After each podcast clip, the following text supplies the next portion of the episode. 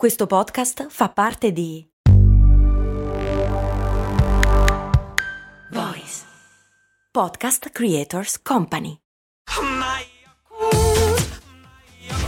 Se a volte ti senti così, ti serve la formula dell'equilibrio.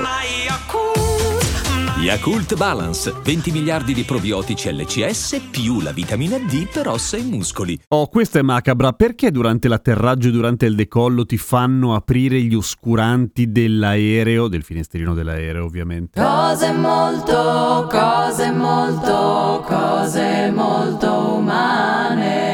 macabra, no, non esageriamo, però è legato ovviamente a un problema di sicurezza. C'è tutto un protocollo nel momento dell'atterraggio e del decollo che vi ricorderete è composto anche da cose tipo metti la poltrona in posizione verticale e chiudi il tavolinetto davanti a te e poi quella cosa di aprire gli oscuranti. Allora, tenendo conto di come abbiamo già detto che la maggior parte dei problemi Non si chiamano problemi, Gem, si chiamano incidenti. Sì, la maggior parte degli incidenti aerei, hai ragione, avvengono durante il decollo o l'atterraggio. Ecco, è in quel momento che l'equipaggio vi dice di fare una serie di cose che in caso di emergenza sono molto molto utili. Per esempio, se succede un casino e metà dei sedili sono reclinati, è difficilissimo per chi è seduto dietro uscire, ok? E non vuoi essere intrappolato in un aereo dal quale tutti ti dicono di uscire, perché sta succedendo qualcosa di brutto. Inoltre, in caso di impatto o anche solamente un atterraggio brusco, è più utile avere lo schienale che ti supporta piuttosto che rimbalzare a caso sul sedile appiattito. Stessa cosa vale per il tavolino, ovviamente. Da un lato impedisce la fuga e dall'altro hai una roba solida e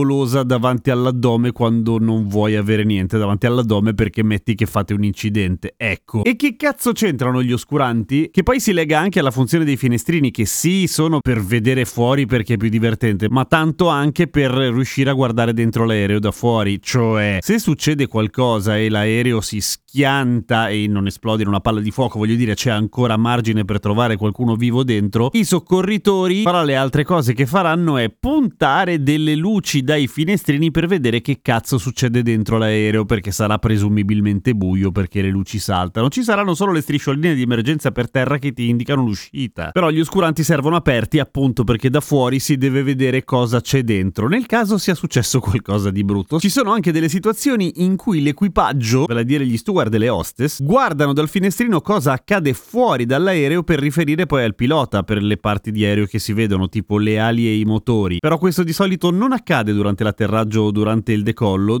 accade durante il volo e chi si occuperà di fare rapporto ti chiederà, cercando di mantenere la calma, di aprire un attimo l'oscurante, per favore. Il motore in fiamme? no, è apposta. Non si preoccupi. Tè o caffè? A domani con cose molto umane. L'avete vista la mia story con Arthur il Barbagianni su Instagram? Che carino.